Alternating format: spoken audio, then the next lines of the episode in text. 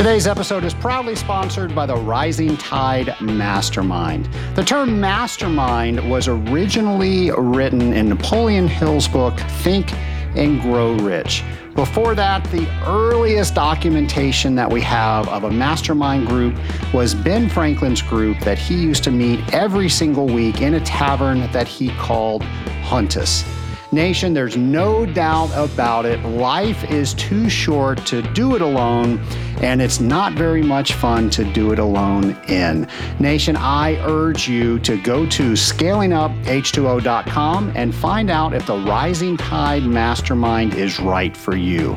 I'd love to have a 15-minute call with you to explain all things Rising Tide Mastermind and see if this is a group that's right for you and you are right for the group. Go to scalinguph2o.com/mastermind. Welcome to the Scaling Up H2O podcast, the podcast where we scale up on knowledge so we don't scale up our systems. My name is Trace Blackmore, the host of this awesome podcast, and I want to thank you for listening today. So many listeners are listening on a regular basis to not only build up their knowledge on industrial water treatment, but to feel as they are part of a community. And that community is the Scaling Up Nation.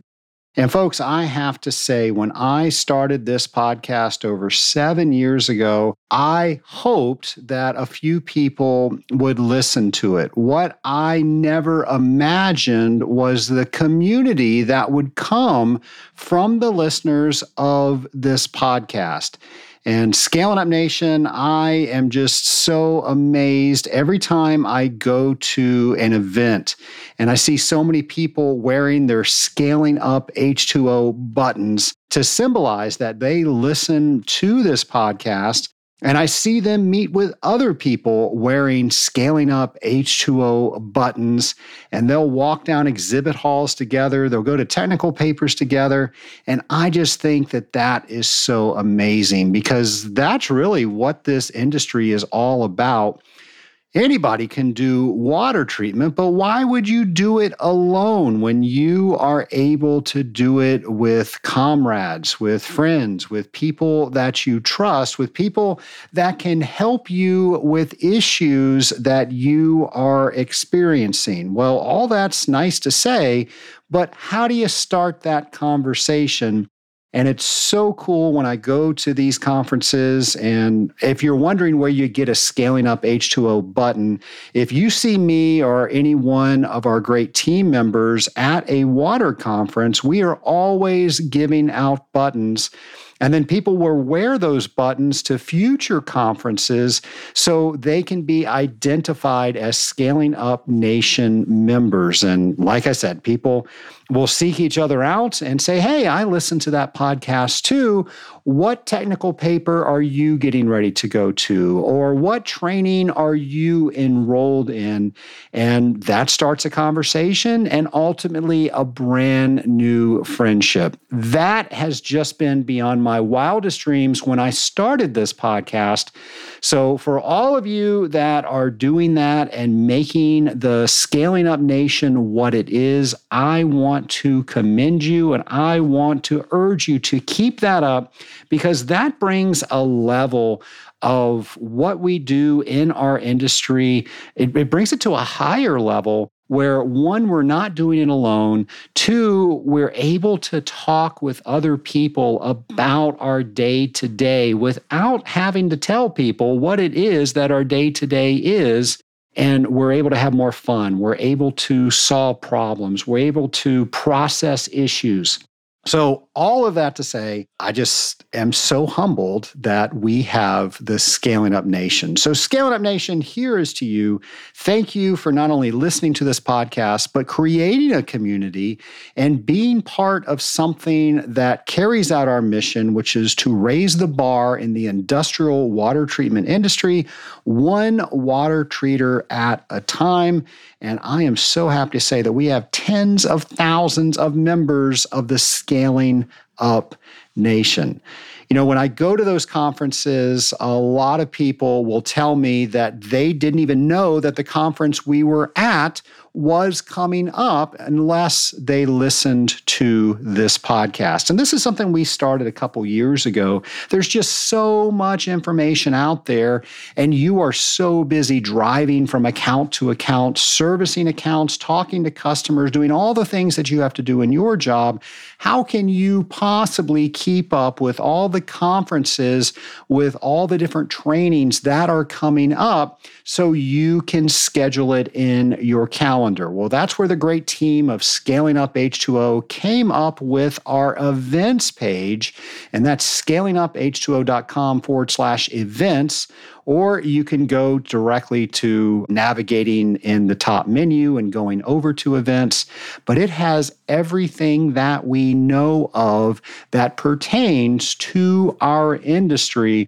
So you can simply click and plan the entire year. In fact, we've got more than an entire year up there. A lot of people plan their conferences for years in advance, and that's up on our calendar. So here are a few things that you might want to attend. March 4th through 7th, the Membrane Technology Conference is taking place in West Palm Beach, Florida. So this is all about new directions in water and wastewater technologies dealing with membranes. This is hosted by the American Water Works Association. And if you want more information about this, it of course will be on our events section of our website. Nation, this next one is something that I look forward to each and every year because I am personally involved. And what am I talking about? I'm talking about the Association of Water Technologies Technical Training Seminars. And of course, we do that twice a year. And all the courses that are available, we have an RO training, we have a sales training, we have a fundamentals and applications training, we have a technical training, we have a wastewater training, and there's even an ASSE 12,080 training. So there is something for everybody, and you've got two opportunities to take these, and maybe you take one of the courses on one, and then you take another one on the following one. So what are those dates? Well, the first date is March 6th through 9th. That's going to be in Frisco, Texas. And then we have another one April 17th through 20th in Cleveland, Ohio. So go to our events page, and we're going to have all that information for you. We're going to make it very easy for you to figure out which course you want to sign up for. And folks, by all means, if you attend one or both of these, please make sure you come up and find me. I love meeting members of the Scaling Up Nation. And I'll even give you one of those buttons that we were talking about in the very beginning of this show.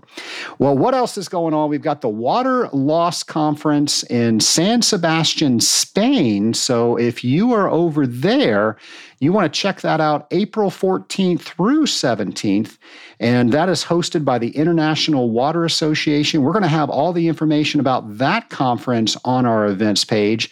And then finally, this is a big conference. This is the American Boiler Manufacturers Association Boiler Technology Conference and Expo taking place in Denver, Colorado, May 1st and 2nd. This is all things boilers, and this is an amazing show if you have never been. So if you want to check that out, we will have that in everything I mentioned, and even things I did not mention on our events page. You can go there by scalinguph2o.com and navigating over to the events page. Nation, as always, we are looking to learn on this podcast, and our friend James McDonald helps us each and every week with that. So here's a brand new Drop by Drop with James.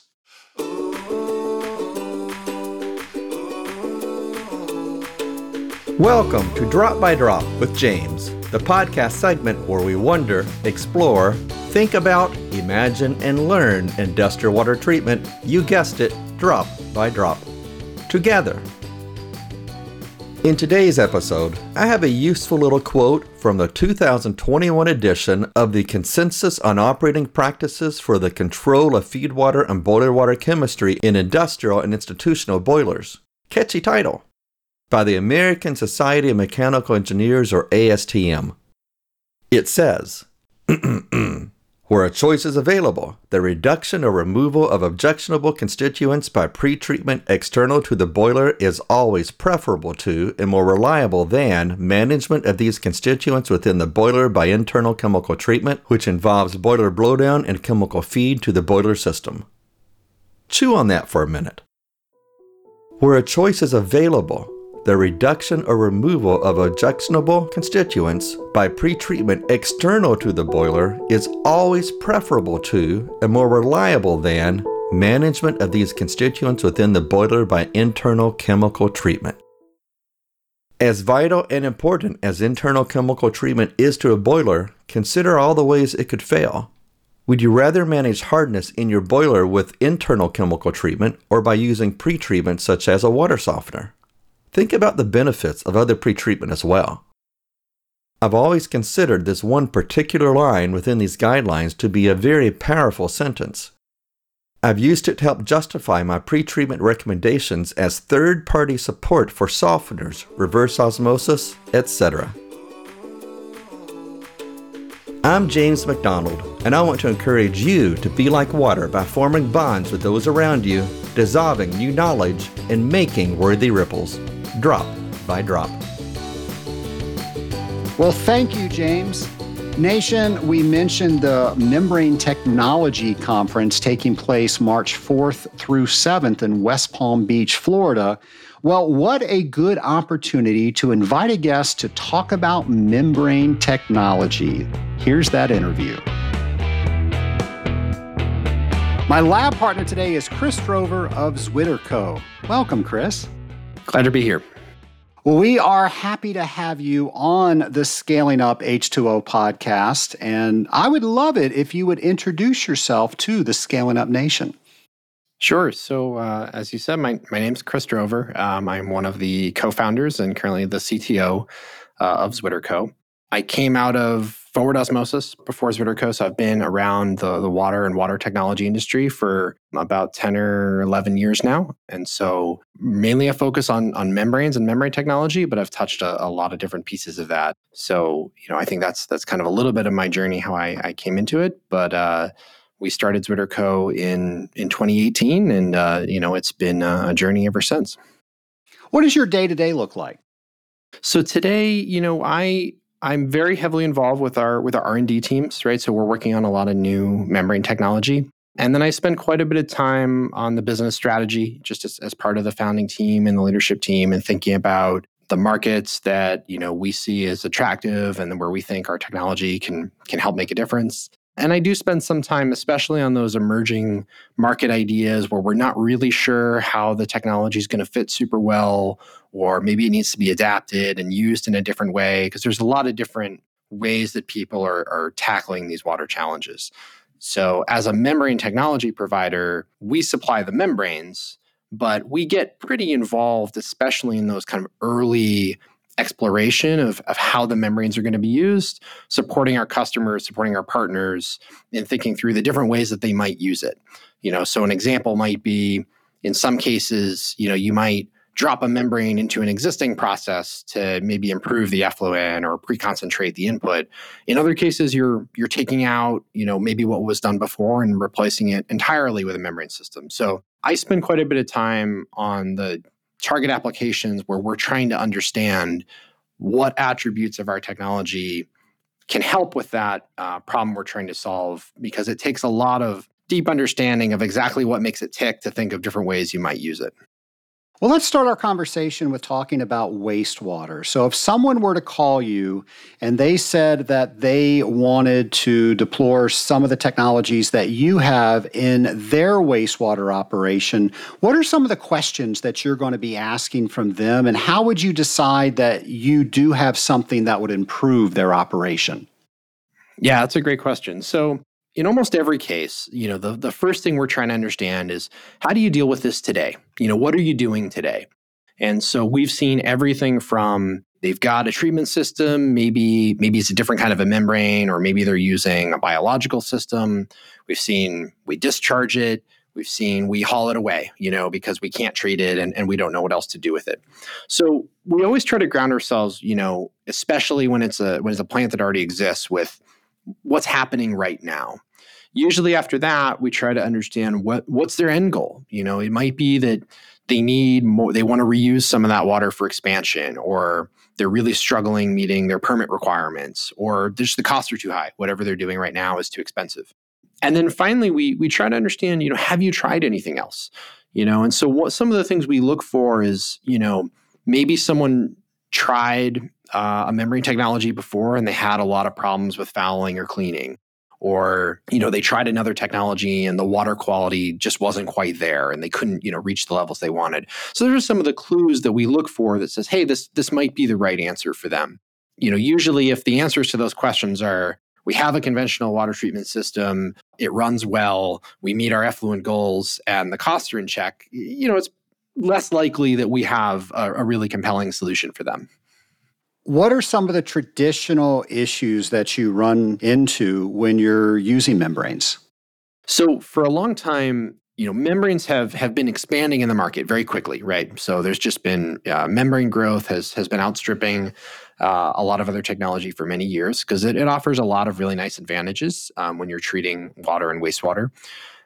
As people have pushed membranes into, you know, let's call it unconventional applications, where you're taking maybe untreated effluent from a factory, or, you know, you're trying to, you know, treat something that looks a lot more like industrial waste than, say, municipal waste, you run into this problem of fouling. And so what fouling is, you know, anybody that's sort of used a filter has gone through that experience of like the pressure on the filter is going up, the flow is going down. And it's a little bit different for a membrane because they're run in what's called a tangential flow mode. And so you have already some of the fluid is going through the membrane and some is passing out as concentrate. But it's sort of the same idea. All these organic molecules, all these oils and proteins and the stuff that you're removing from the water impacts on the surface and increases the pressure, reduces the flow. And so we really think about that as two different phenomena that are going on. And one of them is kind of, you can deal with it operationally, and that's the formation of this kind of film on the surface. And you go through different ways of cleaning that off, and some technologies use backflushing and some use chemical cleaning. But what a lot of people have experienced in these wastewaters is an irreversible loss of performance. And that's usually attributed to all these, you know, fine organic molecules and oils accumulating within the little microscopic holes in the membrane and getting lodged in there. And they're very hard to displace once they're embedded. So that's been one of the sort of Achilles heels, if you will, of putting membranes into more and more heavily contaminated wastewater is keeping them performing for long enough to recoup the investment. And that's where we think our technology, you know, is really a step change and makes a big difference. And that's what our market focus is unconventional waters that have a lot of challenges with fouling of membranes. Well, let's talk about your company name and what exactly a Zwitterion is. Yeah, that's a great question. So exactly, we're named after Zwitterions. And so Zwitterions came out of some research in Germany, right? You know, or earlier on in chemistry. And chemists started to identify types of molecules that seemed, you know, they were very confusing at first. And this is kind of before the era of our modern chemical instruments. But, you know, they exhibited all the chemical behaviors you'd expect from a salt. So they seem to react to electric fields, they're ionized, they really seem like they're an ion. But they know, because they synthesized it, that they are, in fact, organic molecules. And they furthermore showed evidence of having both positive and negative charges. And so what a Zwitterion is exactly that. It's an organic molecule that has a part of the molecule, you know, a specific, you know, cluster of atoms, a functional group that's fully ionized and is a cation, a positive ion, and then another part of it that's anionic and that's a full negative ion. And so there are natural examples of this. Some of the amino acids fall in this category. Some of them are permanently zwitterionic, which means they exhibit that zwitterion trait across the whole pH range, and some of them only show this property in certain pH ranges. So what's really interesting about this chemistry is it's kind of this almost like, you know, the Venn diagram of on one hand, you have inorganic salts and their electrolytes, and they, you know, we know what to expect. They increase the conductivity of water. They react to electric fields. They're very hydrophilic. And then you have organic molecules that are traditionally, you know, more hydrophobic, you know, and don't react to all these phenomena. And zwitterions are right in the middle. And so you have these organic molecules, and we can do things like polymerize them, and we can use a lot of the synthetic chemistry techniques to manipulate them into materials. But they are also permanently ionized, and that means they're incredibly hydrophilic. And so that means, you know, water is really attracted to those ion groups and very strongly solvates them. And this means that when you make materials out of zwitterions, they tend to really attract water molecules, you know, really at the molecular level. And the sort of the corollary to that is that oil and other inorganics actually have, other organics have a really hard time sticking to them and absorbing to them because they're just soaking up water so quickly. And so we named the company after this because our, you know, all of our core IP derives from how to build membranes out of zwitterions. And there's a lot that goes into it. It's actually, it sounds great. You're like, oh, we're going to make this membrane out of this really hydrophilic material. And people tried it, you know, I mean, even, you know, 10, 15 years ago, you know, the problem with really hydrophilic materials is they dissolve in water. So you have to get a little bit sharper in your chemistry approach to actually make a durable surface out of something that is that strongly solvated by water. So you obviously found a way to combine the zwitterion technology with the membrane. What does that do to the membrane? Yeah, and I don't want to take too much of the credit for that. So, you know, we have a strong relationship with Tufts University, which some research groups there did a lot of the early foundational work on this and developed the core IP. And so, you know, myself and the other co-founders all have connections to Tufts, and we licensed that IP to form the company. But I don't want to certainly deny credit to the very talented researchers that did the foundational work on this. What this does for membranes is by building these membranes out of zwitterionic materials, we can give them this really hydrophilic property that makes them virtually immune to that second fouling we talked about earlier, which is that idea of that permanent absorption of oil and organics into the pores of a membrane. One of the analogies I like to use to help people kind of visualize this, you know, people think of a membrane almost like a pasta strainer, you know, like this plane with holes in it. And that's actually the wrong way to picture it. A membrane looks a lot more like a kitchen sponge, right? So it's got 3D structure, and it's like a, you know, there's a lot of pores in it as you move through the material. And I think if anybody has ever dipped a sponge in, you know, grease and then tried to get all the grease out of the sponge, you've got a really good idea of what's happening at the microscopic level when you have membrane fouling. So our membranes are built a bit differently. They use this zwitterionic chemistry, and the zwitterions are just really, really resistant to absorbing any of that oil or grease material. And that allows them to be really easily cleaned, even under, you know, really harsh upset conditions where, you know, normally you'd be thinking about buying new membranes at that point. In a typical RO, you look for a change in pressure across the membrane in order to know when you're going to clean it. Is that the same thing that you're doing with these membranes? How do you know when they need to be cleaned? And then a follow-up question is, what do you clean them with? Yeah, no, that's a great question. So that was kind of our first thought. You know, when we first started trying to see what the technology could do, we certainly started from what had been done before. Through a lot of our early testing with our customers, we realized a couple things. The first was that those usual cutoffs of, you know, hey, you're going to, you know, once your pressure increases 10% or so, you're going to clean. We can actually be a lot more flexible because we're not worried about, you know, usually with a conventional RO or conventional membrane, there's a fear that if you let that build up too far, you're not going to be able to reverse it.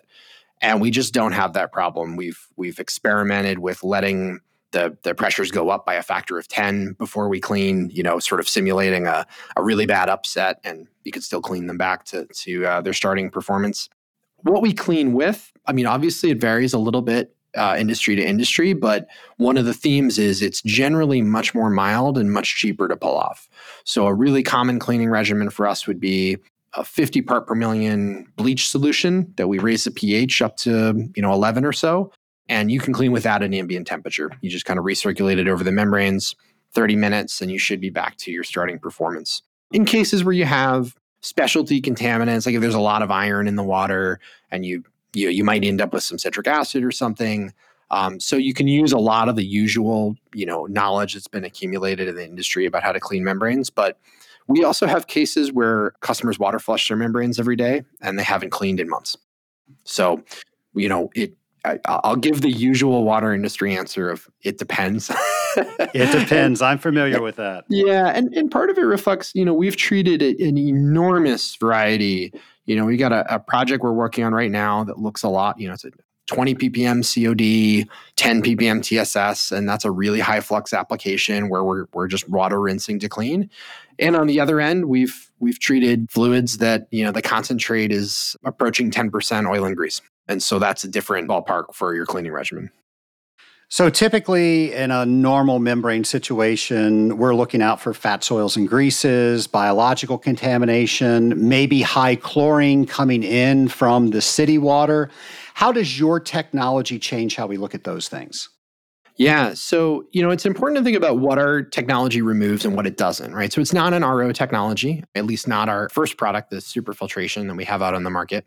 What it excels at is removing oil and grease, you know, organic biopolymers, algae, viruses, bacteria. So it really sits down at the very tight end of ultrafiltration, if you think about the conventional technologies. Now, in terms of how you think about, you know, the issues that you usually see with membranes, we really have no problem with oil and grease. We've done a couple of projects for, you know, food oil companies that have like emulsions with a couple % oil in the water, and we can do water extraction from those without a problem.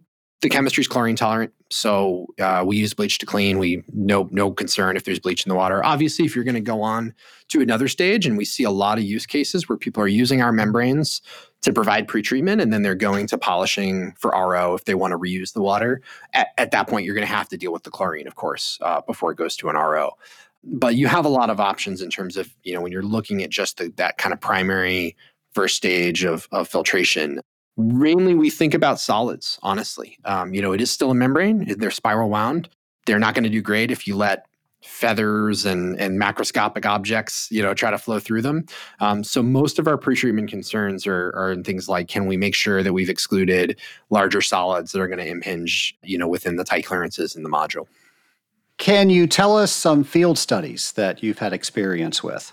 Yeah. So our earliest piloting work, which is, you know, about 2.5 years ago now, one of the first markets that we went after was anaerobic digesters. And so these are, you know, there's a lot of different types out there. And the ones that we focused on first were actually the manure digesters that are increasingly common in the Midwest. And so these are primarily processing exactly what you think, manure from cattle operations. And, you know, that's a tough fluid to deal with. So this is, you're looking at the liquid fraction that comes out of the digester after the anaerobic digestion. You've got a lot of organics. You've got some fibrous material to deal with too. So it is a multi-stage process. The partner that we've been working with in that market does a kind of a screw press technology first to get all the fiber out. Then we go to the ZwitterCo membranes to provide that sort of primary organic concentration. And that goes to very high recovery. So these are, you know, maximum water recovery operations. You're targeting usually north of 90% permeate recovery from those operations. And then in that case, they all then went on to RO.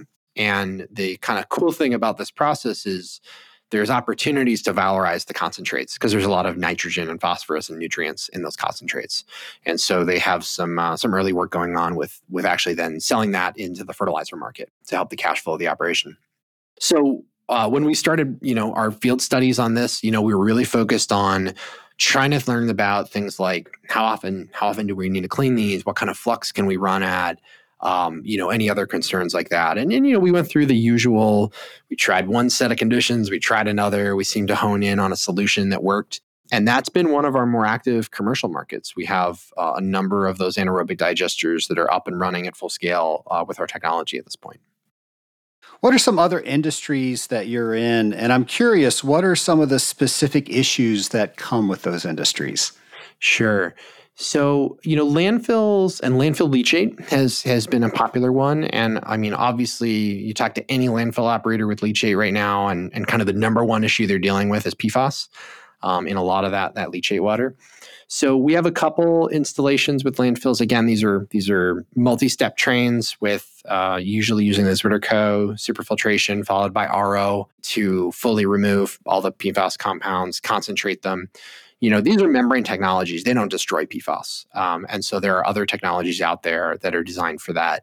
But what a lot of them benefit from is concentration, right? So instead of treating 200,000 gallons a day through a supercritical water oxidation or an electrochemical process, you concentrate it down to maybe 20,000 gallons a day, and that's going to save a lot of capital on that capital-intensive destruction step. So that's kind of one issue, and we've got a couple commercial landfill installations running. Probably the biggest theme that we see in the market right now is actually just in the food supply, right? So protein production as a theme, right? So you look at this is meat, poultry, seafood. These are pretty water-intensive operations, and that wastewater has a lot of protein. It has a lot of concerns with salmonella and sort of disease transmission. And what we've found, in the U.S. and even abroad, is that the water issues for like a meat processor or even some of the newer like plant-based meats and some of the bioprocessed foods are becoming pretty strategic for those companies. So, a few decades ago, if you're a chicken producer, you're thinking about your strategic plan and you're going to plan for an expansion and you need to make sure you can get enough chickens and that sort of thing. Water usually wasn't on that list.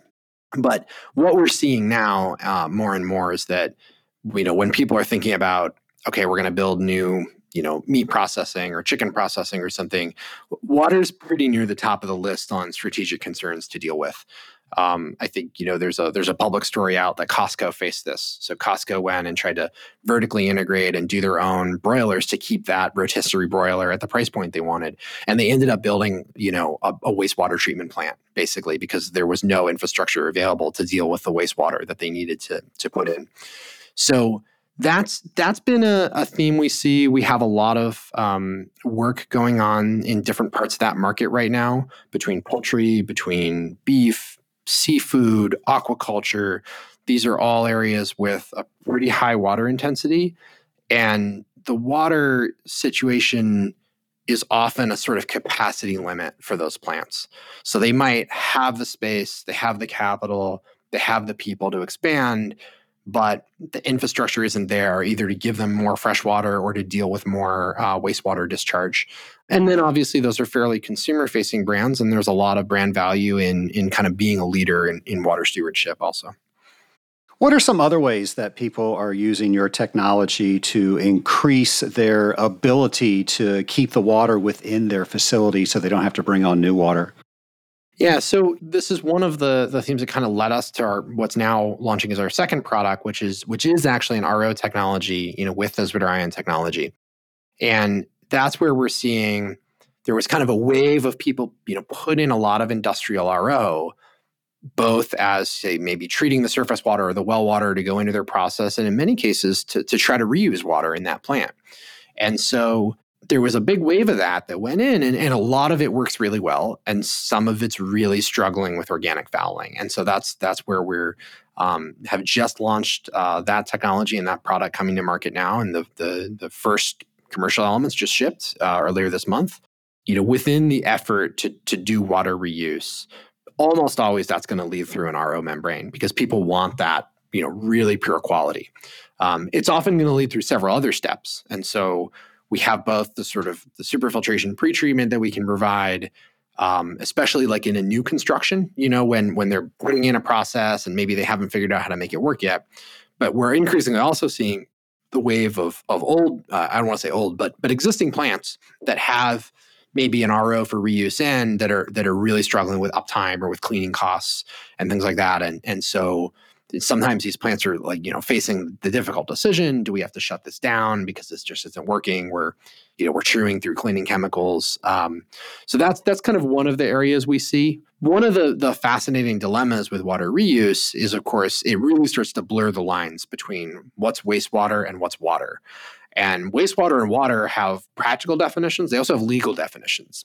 And so there is a lot of work that's being done to try to clarify these issues. And this really hits hard in food, where there is understandably some pretty tight regulation about what wastewater touches in a food plant and a lot of confusion about when it goes from being wastewater to water and the circumstances under which that can be done.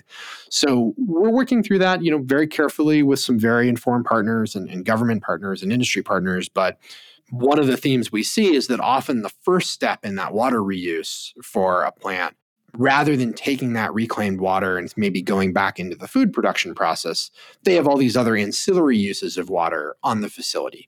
They're watering the grounds, they're washing trucks, they're doing cleaning.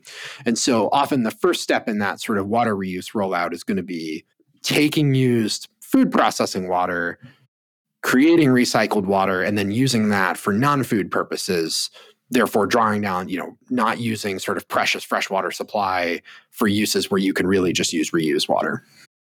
Chris, earlier you mentioned it was hard to build membranes out of hydrophilic materials. Can you speak more on that?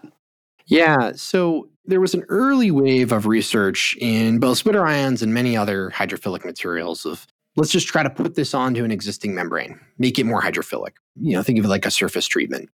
And there was a lot of research that came out, and in some cases it seemed to make a difference, but it would often wash away over time, or it would seem to help the rate, but not actually change the end result and the outcome. So what makes ZwitterCo's technology unique is that first we build that entire selective barrier, that kind of film with all the pores is made out of that zwitterionic material. And so, unlike a surface treatment where some fraction of the oil and grease is always going to get through your surface treatment and then it ends up clogged in your membrane, the whole membrane's made out of that surface treatment. So this is actually a pretty tough material science challenge. And, if any of your listeners are familiar with how membranes have been made traditionally, it kind of relies on using a lot of actually fairly common basically plastics, things like nylon, things like polysulfone, PVDF, and then going through a manufacturing process to kind of coax that into being a porous material. And that entire process actually relies on the fact that, when those contact water, they're gonna fall out of solution because they're fundamentally plastics. That's kind of how membrane casting works. To build a membrane that's so hydrophilic that it's immune to fouling, you have to approach the problem a different way, right? You can't rely on putting it in a solvent and dipping it in a water bath because it's gone. It's just going to dissolve in the water. So what ZwitterCo is founded on, and the really cool piece of the technology is you can think of it as combining this kind of one field of chemistry that's dealing with how can we make really hydrophilic materials. And then there's this other branch of chemistry on self-assembling materials. And so for a while, there was like a journal of self-assembling materials and a journal of hydrophilic materials, and this, what's cool about that technology is it really combines these into one technology platform. And so when we make our membranes, we are designing the materials they're made out of. I mean, we make our own chemistry. We have to synthesize all the stuff we make these membranes out of. And we can design those polymers and those materials to give them the properties we're looking for. And the specific property we want is that when we form it into this film, we want water to be able to pass through, right? That's the whole point. And so by combining these kind of two different fields of chemistry, we have these materials that do, when you sort of apply them under the right conditions, they self-assemble into a porous material, and those pore structures are made out of one of the most hydrophilic materials that we have access to. And so that's kind of what makes it really powerful. There's a lot more that goes into the chemistry because we have to stabilize it. We have to make sure it's, durable and chemical resistant and all the other properties we need, which is why we have to make our own chemistry.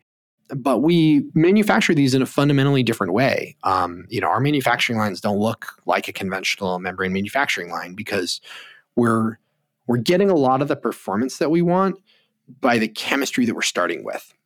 And, sort of you can contrast that with buying what's fundamentally a normal plastic and then having a process to kind of coax it into being a membrane.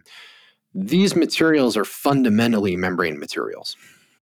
Chris, we have experts on the show. There's normally that one piece of information that if everybody knew, it would make your job easier, it would make our job easier. What's that one thing you want everybody in the Scaling Up Nation to know about membranes? That's a great question. When we look at where are the sectors in the market and what are the challenges people are trying to solve in those sectors, There's some low-hanging fruit. There's some obvious ones, you know, and obviously the people that already realize this are like, of course. But, you know, when you think about the different types of technology that are out there, and whether we're talking about membranes or other new technologies, you can kind of break most water treatment technologies down into things that do separation and things that do elimination. And there can be a surprising amount of confusion on that, you know. So one consequence is just like RO or NF or UF, every membrane installation is you're going to have a concentrate, right? You know, everything we remove is going to end up in a much smaller volume. And, you know, we like, and our data shows we can usually achieve, you know, some of the highest recovery rates that are available with membrane technology, but it's not 100%. And so, you know, when we look at a lot of these plants and we start doing, you know, trying to understand their water problems, you know, occasionally we'll get kind of down that road and realize, oh, you need this to disappear. You don't need to separate it. And so that's kind of one angle that it's helpful for people to think about. If they're thinking about their, say you've got a flow and you got, you know, I don't know, you know, 500 ppm of BOD in it. We can concentrate that, right? We can give you clean water that's low in oil and grease, low in BOD, but all that pounds of material still got to go somewhere. And so it's helpful to think through when you're thinking about your water challenges. We can separate things, we can combine them, and there are technologies on the market. You can digest them, you can turn them into sludge, but everything that's coming out of that operation has got to have a home eventually. If we were able to get into a time machine and go into the future, where do you see the membrane technology going? So what we're working on, you know, and the opportunities we see, there's a couple trends, I think, that through talking to our customers, we're starting to pick up on. You know, I talked earlier about protein and food and the really strong connection between the food supply chain and water scarcity and water issues. And you can kind of go through the entire food chain and just spot water issue after water issue, especially as sort of agriculture and farming is going through intensification, you know, trying to get more out of each acre, right? That's creating a lot of follow-on water issues that, of course, then get even more compounded by climate issues and drought and those sort of things. So we are, in terms of the technology focus, we're trying to understand where all those unmet needs are. I think that you're going to see MBR is a very powerful technology that's had a great rollout. And, I of course, personally think it's a fantastic technology that probably needs some better and better membrane materials that are more suited to handling these, you know, really high suspended solids and high organic fractions. A lot of people have issues with like foaming in their MBRs, and then your options for anti-foam are limited by the membrane chemistry. So I would expect, you know, if we have that time machine, there's probably a really nice new generation of MBR technology that is getting denser, is getting more compact, is getting more capital efficient. In desalination, of course, the progress in polyamide seawater desalination technology is just unbelievable. And so, you know, you're probably not going to see a magic membrane comes out that just reduces the energy to do desalination. With fairly high certainty, that's not going to happen. But what you do see is people are trying to build desalination plants in less and less ideal areas. And so as countries and states are turning to desalination when they need to increase their freshwater supply, they don't always have the luxury of picking an area with really low algae potential and really low biofouling and really well-designed beach wells and all the great, you know, techniques that have evolved to make those plants run at these incredible specific energy values. And, you know, even getting into the politics, you see there's increasing pushback to like the really large scale 100 MGD, 200 MGD desal plants. So I think one of the places that you will see membrane technologies start to affect that is as you get more biofouling resistant materials, as you get more pretreatment options that are more modular, that scale down well, you know, you start seeing these 20 MGD, 50 MGD plants that are built in really not ideal locations that have issues with algae, that have issues with biofouling. You don't always have the luxury of building a mega plant at the perfect spot, you know, on the ocean. By the way, you have to trademark the term magic membrane. Exactly. That's we'll make it, I promise. That is marketing genius right there. Let me ask, if somebody wants to learn more about the products from your company, what should they do? So, obviously we have a website, and I'm actually excited to say depending on when this airs, we do have a new website coming out in a few weeks that'll have a lot more case studies and a lot more application data. We are also prepping to do a little bit of an unveiling of some of our innovation center here.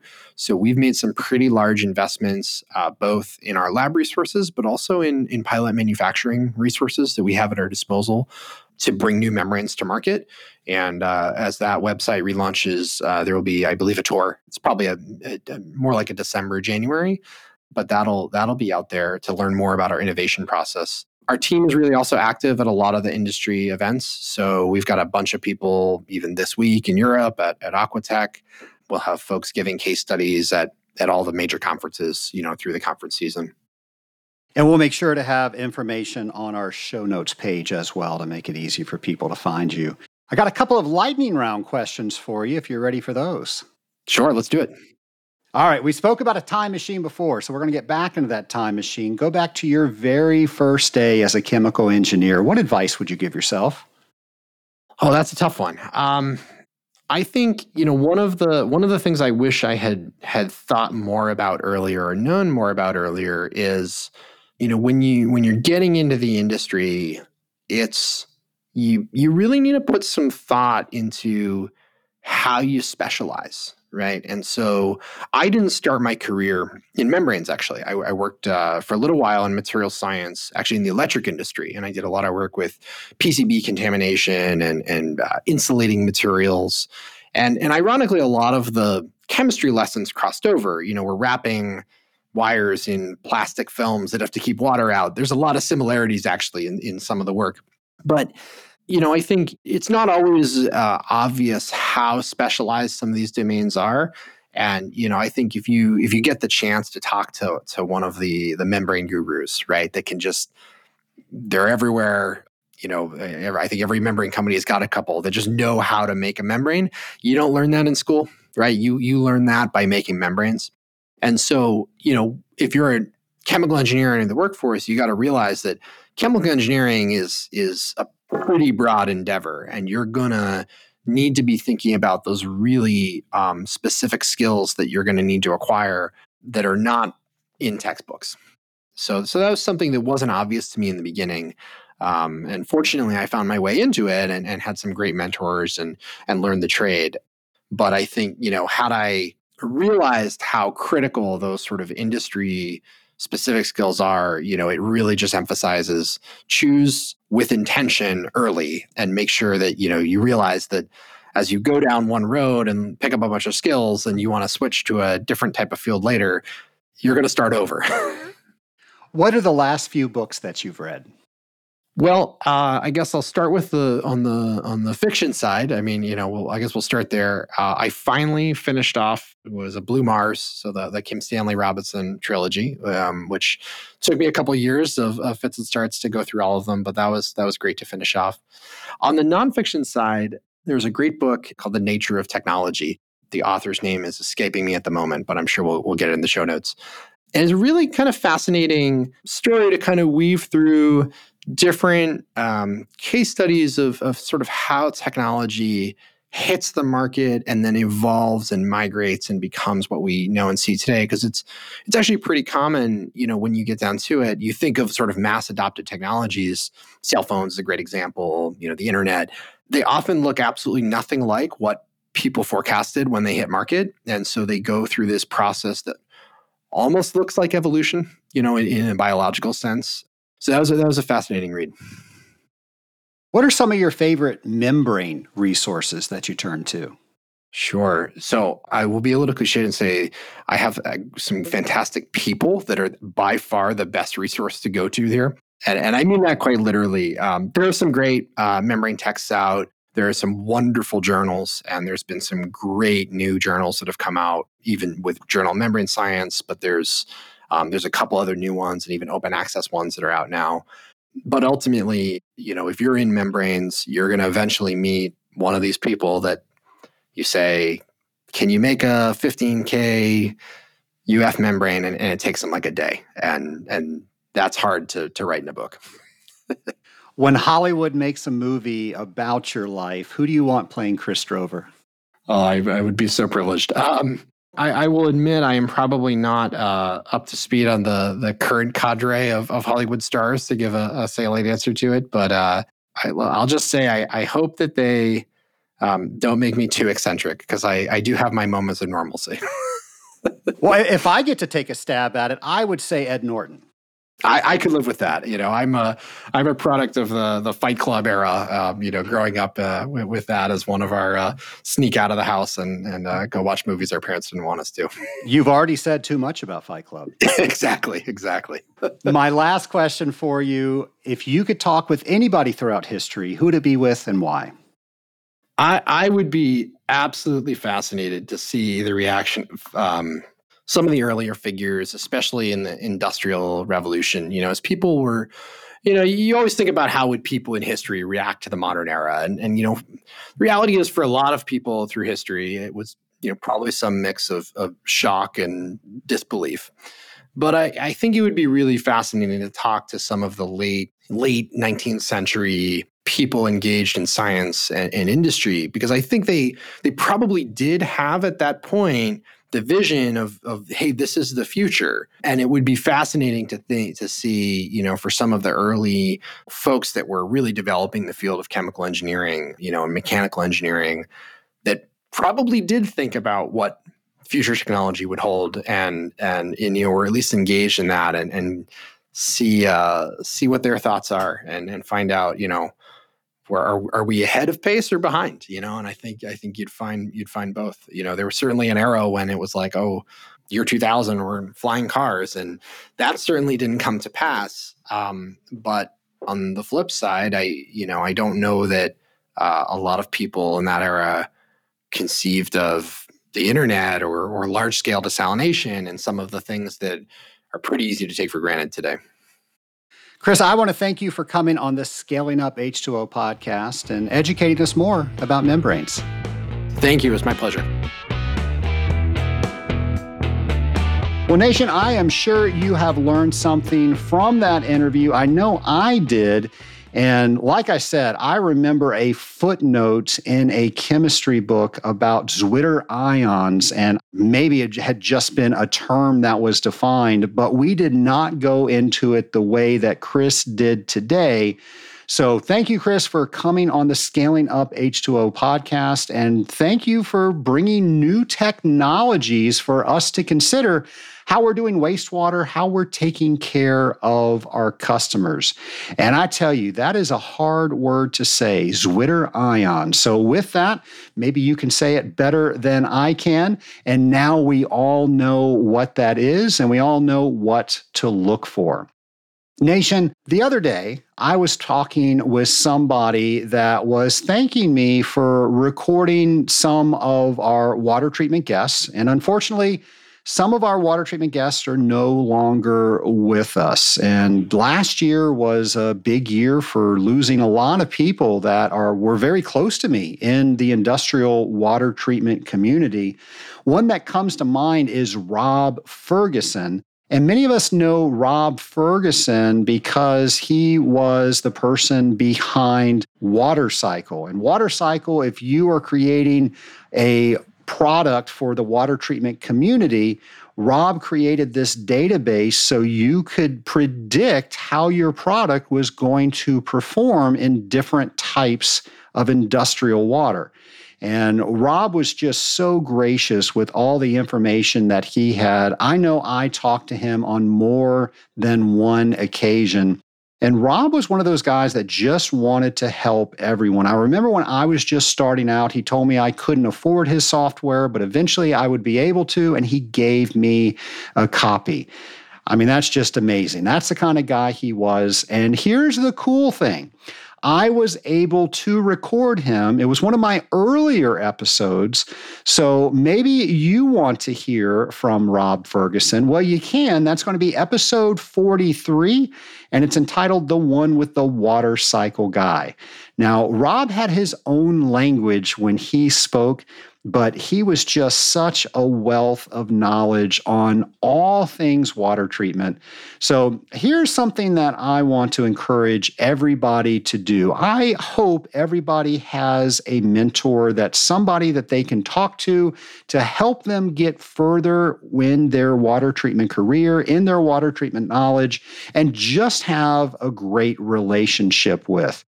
Eventually, we're going to have to give all the knowledge that we have in our head to somebody else so they can carry that and make that even greater. So my next challenge for you is to try to be a mentor for somebody else. Think of all the knowledge that you have inside your head, and why would you want to waste that? Why not share that with somebody? Because when you do that, you're improving the water treatment industry to whomever you're talking with, and you're having fun in the process. Here's the other thing that happens, though.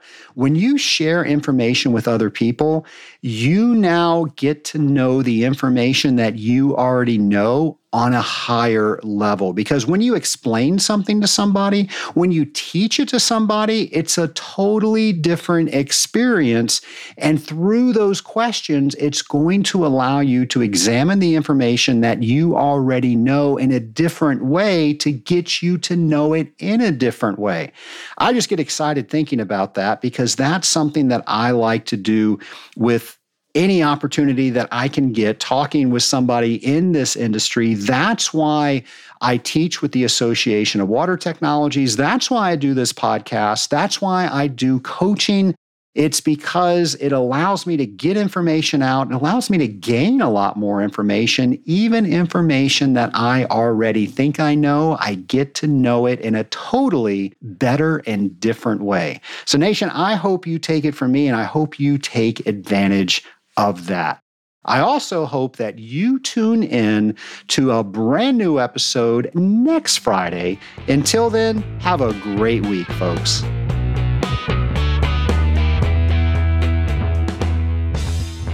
Do you wish you had your own private tutor to help you study for the Certified Water Technologist examination? Well, now you do. So many of you have asked me to help you with the mock CWT examination, and I've done that very thing. If you go to scalinguph2o.com/CWT prep, again, that's scalinguph2o.com/CWT prep, you will see that I've created a course, and I tell you everything I know about each one of those mock questions. It's my hope that that helps give you the confidence you need to sign up to get certified today.